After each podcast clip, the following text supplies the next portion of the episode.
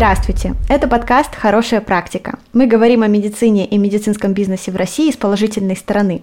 С гостями обсуждаем проекты, которые сделали жизнь людей лучше, решения, которые было сложно, но важно принять, и кризисы, которые показывают, кто есть кто. В общем, хорошую практику – этот подкаст делает КБ Полиндром. Мы создаем крутые бренд-медиа и контент-маркетинг для классных компаний. Например, мы делаем код и кинжал, а еще помогаем развиваться Купруму. Меня зовут Лизавета Дубовик, я научный коммуникатор и в Полиндроме отвечаю за медицинские проекты. Сегодня будем говорить об эпидемиологических исследованиях и о том, как оценивать ситуацию в городе во время эпидемии. У нас есть для этого хороший, э, даже несколько хороших примеров. Это исследование распространения коронавируса в Петербурге и исследование эффективности вакцин от ковида в реальной практике. И мы сегодня будем говорить с человеком, который, собственно, эти исследования курирует, э, с Антоном Борчуком, который онколог, эпидемиолог, работает в Европейском университете в Петербурге, университете ИТМО. Привет, Антон. Да, привет, Лиза. Антон нам, собственно, подробнее расскажет обо всех тех исследованиях, которые я перечислила. А, ну и, наверное, давай с этого и начнем. А, на самом деле, раскрою секрет нашим слушателям, когда я готовилась к этой встрече, а, в моей голове почему-то вот вопросы эффективности вакцин, они стояли в рамках одного большого сероопроса. Это то исследование, которое, в общем-то, посвящено распространению коронавируса в Петербурге. Но мы с Антоном поговорили, выяснили, что, оказывается, это два разных исследования, поэтому, кажется, нам нужны пояснения. Антон, расскажи, пожалуйста, что это за исследования, как они вообще устроены, кто их проводит? Да, я тогда начну сразу с исследования сероопроса. Мы называем ее серопрос. На самом деле это исследование распространения коронавируса в Петербурге а, с помощью серологических тестов. Мы проводим это исследование довольно давно, и поэтому оно на слуху. Мы сделали уже много пресс-релизов, а, у нас есть научные публикации. А, и это довольно-таки базовое эпидемиологическое исследование, которое позволяет оценить реальное распространение коронавируса в любом регионе. Мы знаем, что в первые, в первые месяцы пандемии было много вопросов, а как много людей переболело, а сколько людей уже а, защищены от коронавируса. И в первые месяцы было полное непонимание ситуации, не только в Санкт-Петербурге, а в принципе вообще во всем мире. И были запущены так называемые серологические опросы. Это исследования, которые позволяют нам понять, сколько реально людей переболело. А, и первые же исследования, в том числе наше исследование, показало, что довольно мало людей в начале пандемии а, контактировали с коронавирусом. И первый вывод, который мы сделали, что достаточно небольшого количества людей, которые заболеют, чтобы уже заполнить медицинские учреждения. Из-за того, что многие болеют тяжело, к сожалению, многие а, умирают, и летальность, конечно, выше, чем у стандартных вирусов, которые вызывают респираторные заболевания, там, грипп и так далее. А такое было только в Петербурге или вы сравнивали с другими городами и сразу было понятно, что примерно так во всем мире? А, было очень много исследований, но, а, как всегда, есть большая разница между хорошим исследованием и плохим исследованием. И некоторые исследования говорили, вот смотрите, уже много народу переболело, и уже все переболели, а, и все, пандемия сейчас закончится. На самом деле это просто исследование плохого качества, которые отбирали участников – которые оказались там, все, все, например, переболели.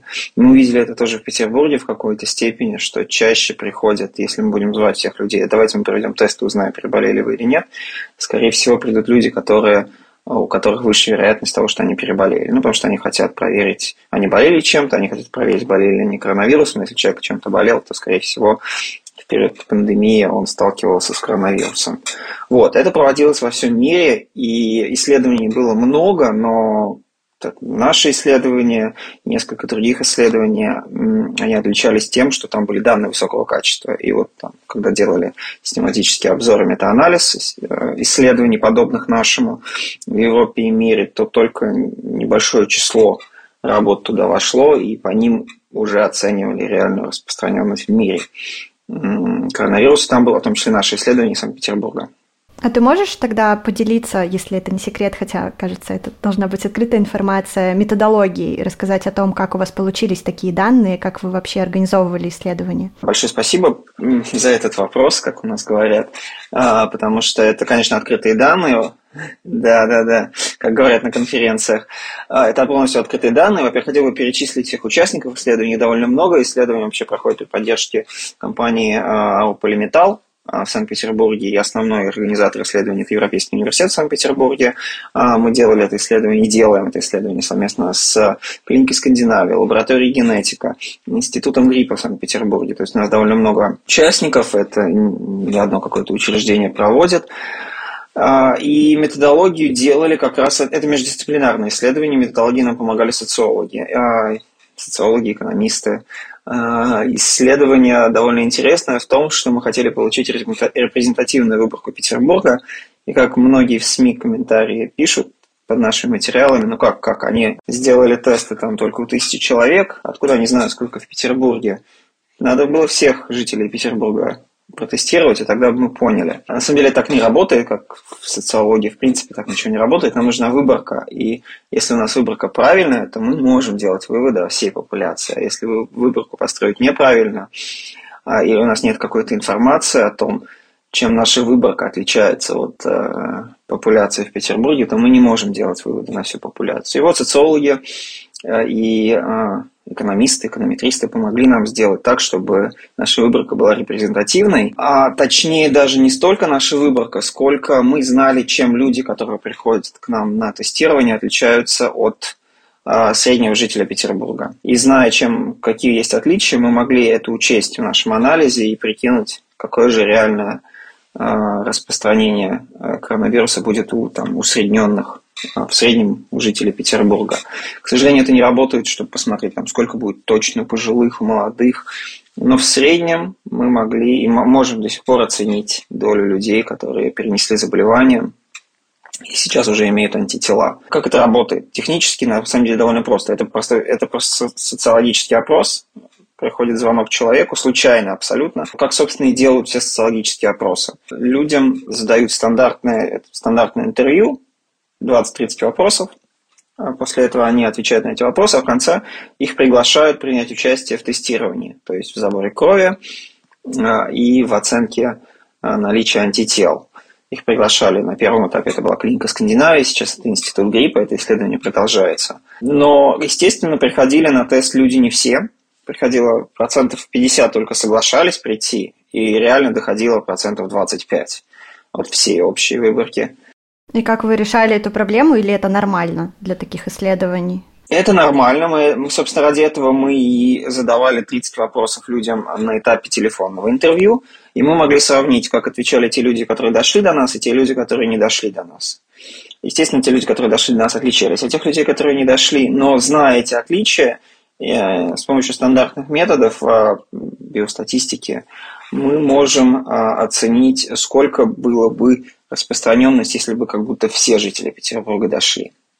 Это стандартный метод, один из методов э, описательной эпидемиологии, социологии, э, с помощью которого можно оценить реальное э, распространение во всей популяции, сделав тесты только у тысячи человек. Это вот та самая репрезентативная выборка, да? Да, наша выборка была репрезентативная, когда мы опрашивали там 5-7 тысяч человек. А вот та, которая к нам пришла, была не совсем репрезентативная, но зная отличия, мы можем сделать искусственную репрезентативную выборку, и это хорошо работало. У нас работает сейчас. И даже могу сказать, чем люди отличались, которые приходили. Конечно же, приходили люди, которых, у которых был выше риск э, переболеть, потому что когда человек чем-то переболел, он, конечно, хочет проверить, переболел ли он коронавирусом. И если есть такое поступает предложение сделать бесплатный тест, то, конечно, а, больше вероятность, что такие люди дойдут. Я правильно понимаю, что вы проверяли антитела? Это были тесты на антитела, не ПЦРы? Да, это были тесты исключительно антитела, а, потому что ПЦР может сказать, болеет ли человек прямо сейчас, но антитела – это довольно хороший маркер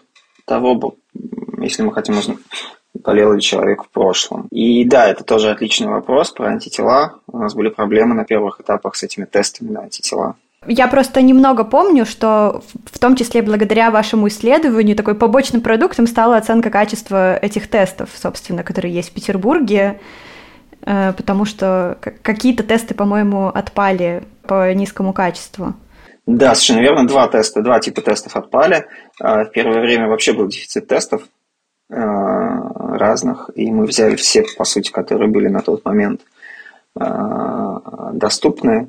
самые дорогие, самые дешевые. И нам посчастливилось в том числе использовать тесты компании Генетика. Это российская компания, которая сделала собственные тесты, и так, ну, тогда не было понимания, какой тест хороший, какой плохой.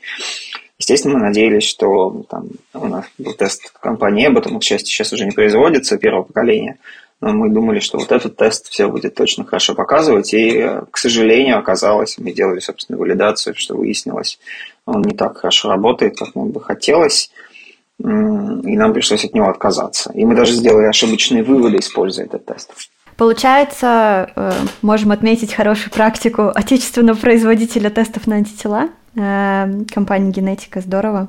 Можешь рассказать э, чуть-чуть про выводы, к которым э, вы пришли? Э, я так понимаю, это исследование, которое, с одной стороны, работает ну, на какие-то научные публикации, но вы достаточно часто выпускаете пресс-релизы, когда ну, какую-то, видимо, часть данных обрабатываете.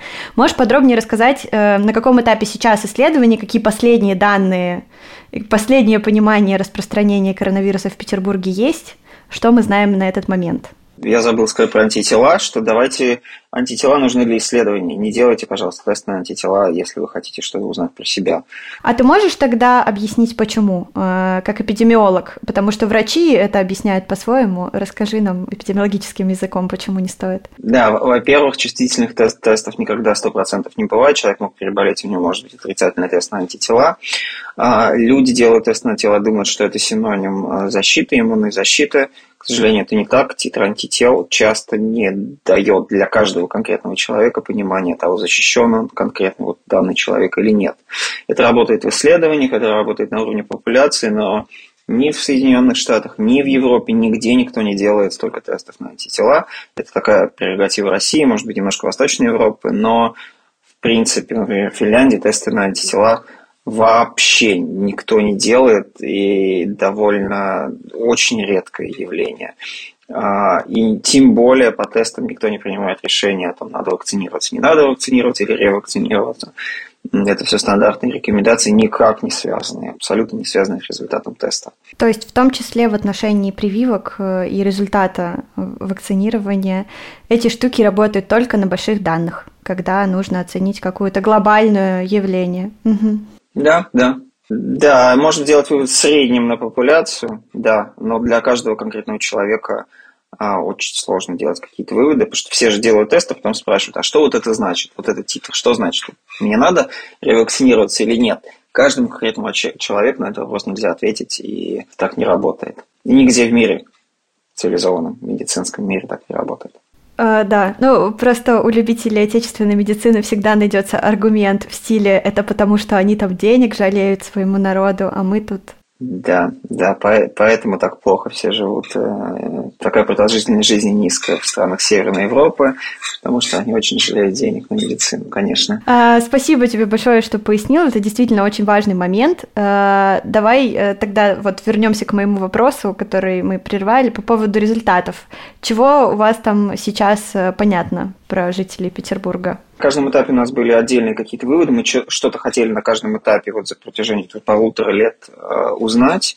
А сейчас, наверное, у нас мы в первый раз посчитали не число людей переболевших, мы обычно всегда считали число переболевших.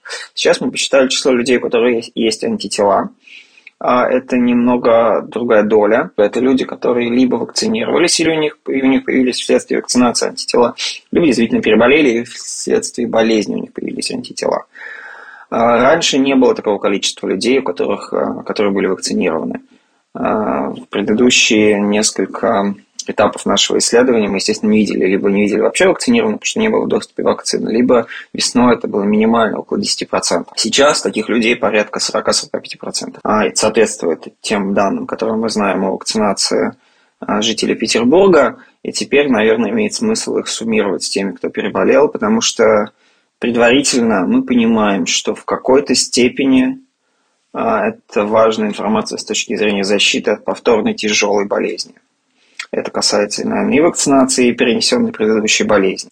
Это те данные, которые мы еще собираем, но из других исследований мы примерно понимаем, что те, кто переболел, и те, кто вакцинировался, в какой-то степени защищены от повторной тяжелой болезни, то есть от попадания в больницу, смерти. И это, наверное, вот важная информация, понимать, сколько таких людей сейчас в Петербурге – по последним данным, людей с антителами больше 80%, где-то 83%, но, понятно, есть ошибка в выборке, мы всегда говорим больше 80%. Это данные на, на октябрь. Uh, у меня тут сразу каверзный вопросик. Когда-то когда давно мы еще рассуждали о коллективном иммунитете, и считалось, что, в общем-то, даже поменьше, чем 80% вроде бы нужно, чтобы он был. А тут теперь у нас вроде каждый день люди умирают, это все продолжает выглядеть очень страшно, в то же время больше 80% людей переболело или вакцинировалось. What is going on? Uh, почему не наступает коллективный иммунитет и наступит ли? Еще один очень хороший вопрос. Большое спасибо. Если бы были на медицинской конференции, я бы так отвечал.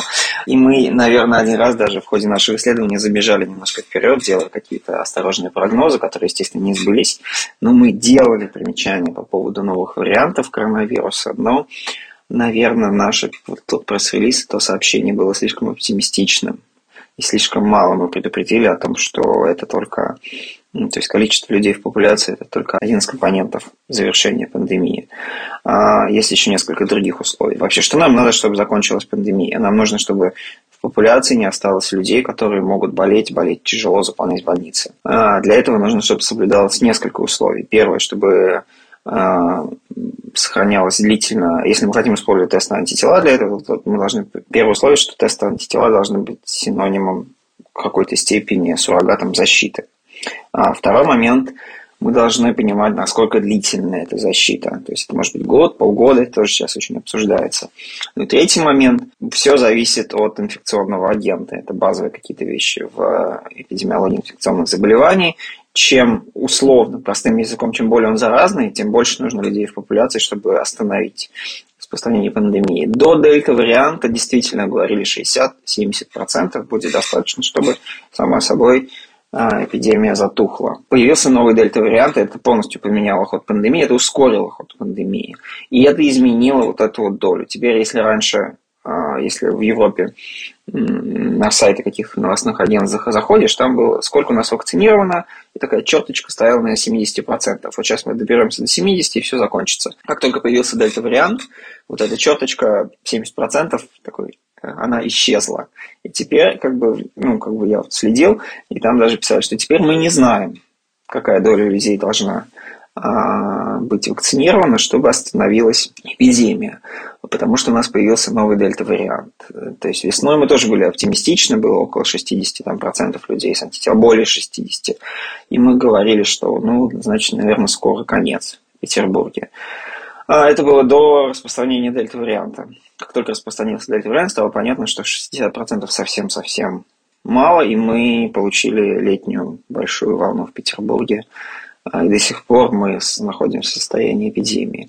Сейчас мы видим 80%. Мы опять-таки не хотели бы делать никакие прогнозы. Нам не хватает пока информации о длительности защиты а, от э, после перенесенной болезни и после вакцинации. Но уже сейчас ту волну, которую мы видели в Петербурге, осеннюю, назовем ее так, а, она была не, не так интенсивна, как летняя и как зимние волны 2020 года с точки зрения числа госпитализаций и числа смертей. Я думаю, что по избыточной смертности мы тем более не превысим избыточную смертность лета и зимы 2020 года. Возможно, есть какой-то эффект этих 80% уже сейчас. Но особенность нашего исследования в том, что мы не прогнозируем, а мы констатируем. То есть в тот момент, когда мы увидим, что число случаев ежедневно снижается, вот мы можем в тот момент измерить до людей с антителами и сказать, вот она. Сейчас прогнозировать довольно сложно, но предварительно, наверное, это уже больше 90% точно как человек, который явно следит за исследованиями в других городах, которые, я так понимаю, возможно, где-то, где хорошо отлажена эпидемиологическая служба, начались раньше.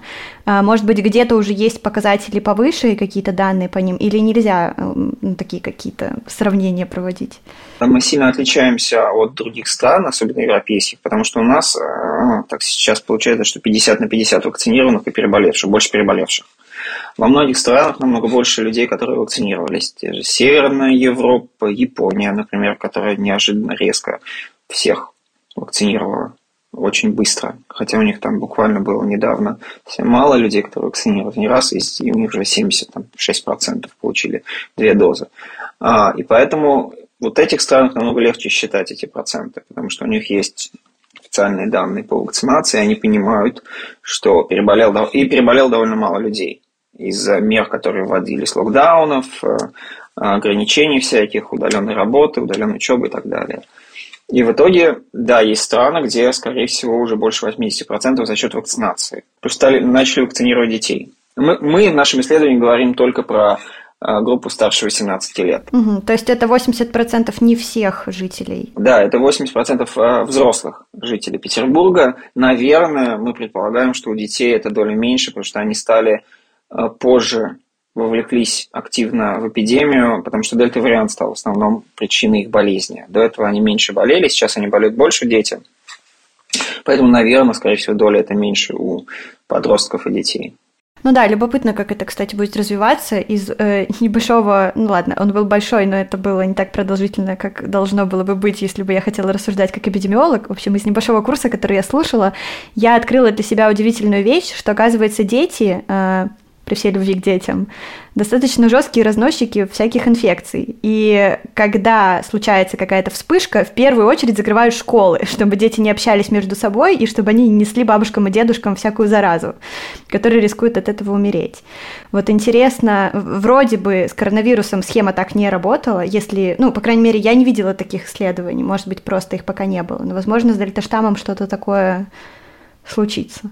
Да, да, на, на самом деле, да, для штамма он абсолютно изменил ход пандемии, не только с точки зрения ускорения, а с точки зрения того, что вовлеклись вот эти вот э, подростки и дети, э, то есть молодые э, возрастные группы стали болеть, в отличие от предыдущего, то, что было там альфовый, оригинальный штамм и так далее.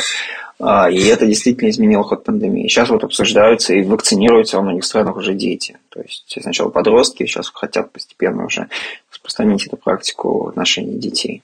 А, давай тогда плавно как раз переходить ко второму исследованию. У меня есть еще один вопросик. Э, похоже, в моей голове он звучит как каверзный. Посмотрим, как выйдет. А, ты сказал, что, судя по вашим исследованиям, где-то 40% э, взрослого населения Петербурга привилось. И это вроде как совпадает с официальными цифрами. Но у нас в официальную статистику идет, если я не ошибаюсь, э, ну, кажется, это должно это логично, в общем, вакцинация всеми вакцинами, которые представлены на российском рынке включая две, по которым, по-моему, нет никаких э, вообще доказательств того, что они э, работают и несут какую-то э, нагрузку, связанную с выработкой иммунитета. Так вот, можем ли мы судить, что вакцины работают? Или вы отбираете только тех, кто вакцинирован спутником? Как э, вы вот это все вообще учитываете, и что мы можем судить о других вакцинах, исходя из вашего исследования? Да, у нас было еще одно исследование, я очень коротко расскажу про него. Это исследование совместно было с центра, с центрами МИПС, которые проводит сейчас э, как правильно, институт имени Сергея Березина, э, ЛДЦ МИПС, э, которые сейчас работают на город и выполняют компьютерную томографию. То есть они делают компьютерную томографию, чтобы посмотреть, есть ли пневмония у человека, который обратился с чаще всего подтвержденным ПЦР-тестом на коронавирус, и решается вопрос о госпитализации после вот этой КТ. Если есть пневмония, то нужно госпитализировать, если нет пневмонии, человек отправляется домой на наблюдение. Так было, во всяком случае, летом. А летом мы получили эти данные, и мы попытались на первом этапе сравнить тех людей, которые отправлялись домой, с теми людьми, которые отправлялись в э, больницу. А, и, собственно, так мы смогли получить данные об эффективности вакцинации против госпитализации. То есть это люди уже, которые заболели. Мы знаем, что, естественно, никакая вакцина 100% не защищает от инфекции, но мы хотели посмотреть защиту для начала от госпитализации. Потому что у нас были эти данные, но с других данных не было. И вот это исследование стало частью, наверное, второй нашей основной, основного проекта оценки эффективности вакцин, и мы его опубликовали, и оно получило широкий резонанс, потому что это первые данные были в России, да и в мире а, по вакцинации. И был резонный вопрос. А как у нас, к сожалению, не было данных, чем были вакцинированы люди, какой из вакцин. И возник, естественно, резонный вопрос. А, коллеги из МИПС, это, это делалось очень... А, то есть мы не предполагали, что они, в принципе, нам дадут такие хорошие данные, они казались есть. Естественно, у них не было задачи собирать данные для исследования, и мы не ставили им такую задачу. Сейчас мы уже поставили, на самом деле, это вот часть нашего второго исследования, мы хотим посмотреть отдельно спутник, отдельно другие вакцины. А, но тогда они прислали нам данные, в принципе, по вакцинации, и мы смогли вот это оценить защиту от госпитализации. И да, возникал вопрос, а вот у вас все в куче, все вакцины, как вы можете понять, что это спутник? Но, к счастью, я говорю к счастью, потому что действительно у нас нет данных по другим двум вакцинам. К счастью, в Петербурге основную массу людей, которые вакцинировались, это, это использовали вакцину «Спутник». Минимальное количество Коевак, еще меньше пивак корона в Петербурге э, было использовано. И, наверное, там более 95%, мне кажется, людей, которые вакцинировались, использовали спутник. И это, на самом деле, нам очень помогло, потому что особых вопросов пока не возникло э, из-за того, что мы понимаем, что если мы и ошиблись, а, то мы ошиблись не намного, и, скорее всего, мы ошиблись в сторону занижения эффективности, а не завышения. Потому что если те вакцины не работают, мы их взяли в кучу, то, скорее всего, мы занизили общую эффективность, но никак не завысили ее. Она оказалась довольно неплохой, там около 80% защиты против госпитализации. И сейчас мы понимаем, что как бы все равно востребована информация по отдельно по вакцинам. Мы попытаемся сейчас сделать аналогичные исследования, мы с коллегами обсуждаем, чтобы Э, посмотреть отдельно вакцины и посмотреть защиту не только от госпитализации, а защиту от инфекции. Это первично, что, конечно, хотелось бы получить. Там тоже очень хороший вопрос, потому что защита от инфекции может быть, э, если... Мы можем ее оценить, если будем каждый день ПЦР-тесты делать, но только технически невозможно. Мы смотрим, наверное, защиту от симптоматической инфекции, то есть от обращения, в принципе, на компьютерную томографию. Насколько вакцинация предотвращает в общей популяции вероятность того, что человек пойдет сделать себе КТ. То есть он будет плохо себя чувствовать на фоне положительного ПЦР-теста. У меня есть куча вопросов, которые, пожалуй, оставлю при себе, иначе мы будем говорить еще часа полтора. А, получается, оба эти исследования, о которых мы сейчас поговорили, это исследования, которые уже продолжаются какое-то время и будут продолжаться дальше. Вот какие у вас планы сейчас по ним, по исследованию вакцинации по сероопросу? Как долго вы еще будете это делать? Как долго после окончания пандемии проводятся такие исследования? А, ну, здесь вопрос и, на самом деле, много благодарности нашему главному спонсору исследования, это компания Polymetal, которая без каких-либо особых, там, все спрашивают, а какие выгоды у данной компании в том, чтобы помогать? Нет, особых выгод нет, я не думаю, что это, это в рамках, не знаю, социальной ответственности, называйте как хотите, но э, в принципе вот то, что мы делаем, мы делаем благодаря компании Polymetal, мы надеемся, вот продолжение этого исследования зависит в том числе от того, а, сможем ли вы обосновать важность. Потому что главный вопрос не делать исследования ради исследования, а делать именно исследования а, с пониманием того, зачем мы это делаем. Пока мы понимаем, мы вот ждем вот этой границы популяционного иммунитета, это первый момент. И у нас в рамках вот этого серопроса есть маленькие подисследования. Подисследование одно, это мы смотрим людей, которые самые первые еще в марте, весной 2020 года пришли к нам, и у них уже был положительный тест на антитела, мы смотрим, сохраняется ли он положительным. Это важно, потому что все говорят, что вот после болезни человек защищен там, не знаю, три месяца, полгода, год. Мы не знаем, сколько, и вот, вот это исследование позволит нам хотя бы какой-то суррогатный маркер а, защиты получить. И как там сейчас? Сейчас, вот прямо сейчас люди приходят в институт гриппа, а, у них забираются образцы крови, я думаю, что в течение там, недели мы... У меня еще... Я не знаю, я не знаю. Там, там важно, там еще надо посмотреть, может быть, эти люди еще раз переболели, а может быть, они вакцинировались. То есть это все не так просто. И другое исследование делает Институт гриппа, мы тоже им помогаем. А, это исследование по оценке длительности иммунного ответа после вакцинации. И от этого тоже многое зависит. Когда ревакцинироваться, все уже обсуждают сейчас. Но глобальный вопрос, как долго защищает вакцинация против тяжелого течения болезни. Это сейчас уже есть данные, получается уже более 10 месяцев есть информация, будет информация, когда будут выполнены все тесты, что происходит после вакцинации через 10 месяцев. Это очень важная информация, поскольку от этого зависит, что вообще будет дальше, какие прогнозы нам строят на нашу будущую жизнь. Закончится ли пандемия, как все любят спрашивать. Ну, пандемия, видимо, закончится, когда ВОЗ объявит, что она закончилась. Мне кажется, пандемия закончится, когда у нас э, перестанут люди госпитализироваться и умирать э, массово. Ну да, ну просто юридически, юридически, видимо, раз ВОЗ объявила, она и должна отменить. Да, да, да. Но практически, пока вот у нас будут вот эти волны, мы все будем думать, что мы живем в ходе пандемии. Пандемия везде во всем мире не закончится одновременно. Как входили мы в пандемию все, не вместе. Сначала Китай, потом там Италия, Иран. И так и выходить тоже будем постепенно. Кто первый, кто последний, еще неизвестно.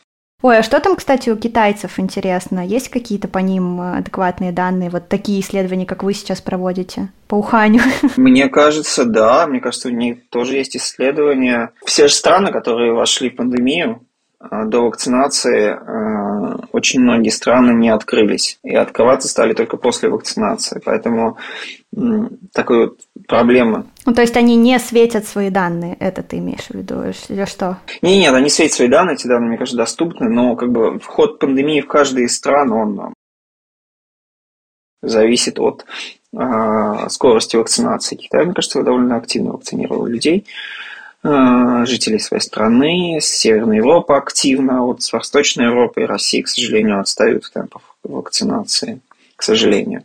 Слушай, ну заявленные, э, как сказать, цели исследования звучат э, Безумно интересно. Будем ждать, э, чего вы там э, нам расскажете и покажете в результатах. Желаю вам, чтобы финансирование продолжалось, потому что звучит это все очень полезно. Э, вот. У меня было еще маленькое уточнение по поводу того, откуда тогда цифры по поводу того, сколько защищает иммунитет после болезни. Это просто мат-модель какая-то или откуда это, если точных данных нет? Ну, есть данные по ровно тому периоду наблюдения, который у нас был после вакцинации первых людей. В, в исследованиях, по идее, в идеале, если бы коллеги из э, Института Гамалея публиковали, наблюдали всех тех людей, которые были у них в исследовании довольно долго, они могли уже сейчас опубликовать данные. По идее, уже э, мы, мы если, бы, если посмотреть сейчас людей, которых вакцинировали в ноябре 2020, то сейчас мы получили информацию, что произошло через 12 месяцев. А, в идеале нужно было продолжать эти данные аккумулировать, собирать, и хотя бы мы бы увидели титры обычных антител, титры нейтрализующих антител и так далее. Но здесь вопрос обычно смотрит динамику геометрического среднего этих титров. Если, если снижается, снижается, снижается, то а, наверное, предлагают бустер. Смотрят, что после бустера. После бустера обычно взлетает количество антител и опять. Но это нормально, на самом деле нормально, что титры снижаются со временем. После любой вакцинации титры снижаются со временем. Так, не так работает иммунитет, что если снижаются, то все, надо бежать за новой прививкой. Иммунитет, на самом деле, надо понять, сколько нужно всего, чтобы получить устойчивый иммунитет на длительное время. Возможно, мы ошибались Э, на первом этапе то, что нужно только две дозы. Возможно, действительно нужно три дозы. А возможно, многим и двух доз хватит. Как это работает с другими вакцинациями? И нам нужен будет бустер, там, не знаю, через 20 лет, 30 лет. И для этого нужны исследования, которые бы опережали программу вакцинации в популяции. Чтобы, например, там исследование показало, что все, защита пропала. Но эта защита пропала у людей, которые первые вошли в исследование, значит, у нас есть время, чтобы вакцинировать людей, которые чуть позже участвовали в уже там, государственной программе вакцинации. Здорово, спасибо большое. А, у меня остался последний вопрос в отношении этих исследований. А, проводятся ли еще в каких-то городах России подобные исследования, или мы пока знаем только про петербуржцев такое? А, я видел публикацию от Роспотребнадзора во многих городах. Они делают подобные исследования. У них, возможно, не такие методы создания выборки, как у нас и из-за этого возможна ошибка. А, общий порядок, насколько я смотрел последних данных, общий порядок цифр он бьется как мы говорим, бьется, совпадает. Да, но там, мне кажется, проблемы с выборкой есть, проблемы с тем, что отбирались опять люди в эту выборку, которых там... И у них последние данные, я видел, немного отстают от наших с точки зрения... Э, то есть мы за октябрь опубликовали пресс-релиз в ноябре, наверное, мы сейчас будем готовить научную публикацию. У них вот этот лак после получения результатов до публикации, мне кажется, больше. Кстати, вот интересно, а есть разница, да, между городами? И она в разрезе чего? Просто количество людей, которые в городе живут, и поэтому эпидемия ведет себя по-другому, если есть разница, э, или нет каких-то таких факторов? Есть разница, есть, конечно, у нас разные регионы. Почему сейчас обсуждаем, что вот э, Россия бьет, бьет рекорды по там бил рекорды по заболеваемости, при этом в Петербурге ситуация относительно была неплохая. Скорее всего, Петербург обгоняет все другие регионы, обогнал. Там Петербург, Москва, потому что эпидемия туда пришла раньше, и там это крупные мегаполисы, контактов больше. Возможно, Москва и Петербург впереди, и, возможно, другие регионы, не такие густонаселенные, они отстают. И туда эпидемия пришла позже. И поэтому я говорю, что выходить все из пандемии не только страны, но и отдельные регионы внутри страны, скорее всего, будут в разные моменты времени. А, поняла. Спасибо тебе большое. У меня осталось э, два вопроса, которые я задаю всем гостям подкаста. Они такие, э, скорее, э, вопросы на общее развитие, назовем это так. А, ну, во-первых, подкаст называется «Хорошая практика», здесь мы обсуждаем всякие хорошие практики. А, и я всегда спрашиваю гостей а, пример любой хорошей практики или нескольких, которые они знают из медицины в России, может быть, какой-то иностранный пример. Любопытно услышать мнение эпидемиолога.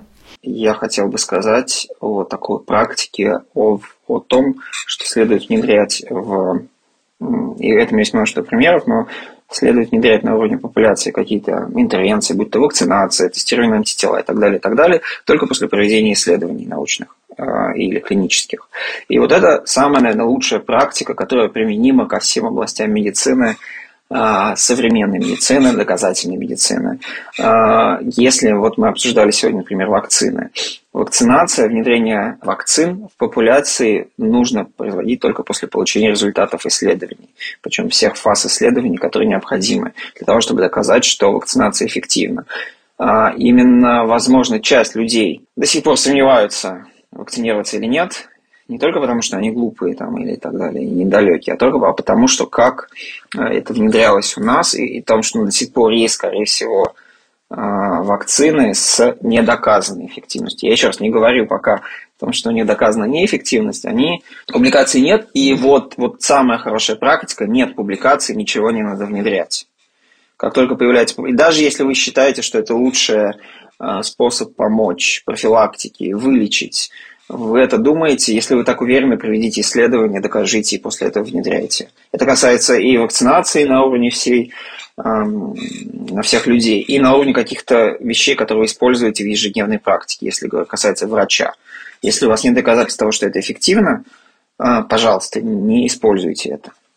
Даже если вы уверены на 100%, что это работает. Ну, тогда нам нужен еще, наверное, институт какой-то независимой оценки, потому что, кажется, у орбидола наверняка есть какое-то количество подошедших э, исследований, чтобы считать его почему-то достойным э, клинических рекомендаций. А, и вопрос качества исследований, конечно, встает, потому что когда нет исследований, это один вариант, а когда исследование плохого качества, и, ну, и по ним все равно делается вывод, то это плохая практика. А правильно ли я понимаю, что это значит в том числе, что нам нужно побольше эпидемиологов и какое-то их более осознанное участие во всем этом? Я эпидемиолог, а, и в России это звучит, как будто я занимаюсь инфекциями. Во всем мире эпидемиологи – это люди, которые проводят эпидемиологические исследования, связанные в основном с оценкой каких-то интервенций, вмешательств, терапии и так далее. И в основном это связано с неинфекционными заболеваниями. То есть я, например, занимаюсь всю жизнь как я, у меня бэкграунд онколог исследованием онкологическим, связанным с эм, распространением онкологических заболеваний, профилактикой, скринингом, лечением и так далее. По сути, это люди, которые создают доказательства в той самой доказательной медицине. То есть, вроде как бы у нас есть доказательная медицина, а никто доказательств этих не генерирует. А, а доказательная медицина живет за счет этих самых доказательств, которые нужно генерировать а, и планировать эти исследования. Естественно, не один это должен делать, и не только эпидемиологи, нужны врачи, которые бы хотели это делать и участвовали в этом процессе. Ну да, и тут, наверное, еще важно то, что все-таки вот мы сегодня обсуждали исследования, в которых даже показания, ну да, сейчас пандемия, немного, наверное, э, другой формат, но тем не менее в разных городах России все работает по-разному. Соответственно, ну, притягивать за уши западную доказательную медицину, западные доказательные штуки на нашу популяцию тоже не совсем, наверное, корректно. Нужно понимать что с русской популяцией происходит? Понятно, что некоторые вещи универсальные. Там, если лекарство работает где-то там, то оно, скорее всего, будет работать и, и у нас. Но какие-то вещи действительно имеют какие-то региональные особенности. И для каждой страны. Вот, например, вакцина. Вакцины везде одинаковые, вроде, ну, спутник работает, там, другие вакцины работают, но при этом, там, условно, там, в Северной Европе вакцинировалось 80%, в России 40%. Почему? А, надо выяснять. То есть здесь причины не только, наверное, в эффективности, а в какие-то еще нужны исследования. И второй, наверное, момент важный, что пандемия – это не повод игнорировать исследования. То есть если у нас такая тяжелая ситуация, и срочно надо всем помогать, это не значит, что надо применять что-то до проведения исследований, до получения доказательств. А, Антон, у меня есть еще один последний вопрос, который я тоже задаю всем в этом сезоне, мое небольшое внутреннее исследование. Э, исследование отношения э, специалистов из области медицины к бахилам в медицинской практике. Э, скажи, Антон, как ты считаешь, нужны ли бахилы клиникам вообще нужны ли бахилы человечеству? Философский вопрос, требующий множества исследований. А, я расскажу, я, я свое наблюдение расскажу, не отношение к бахилам, а наблюдение.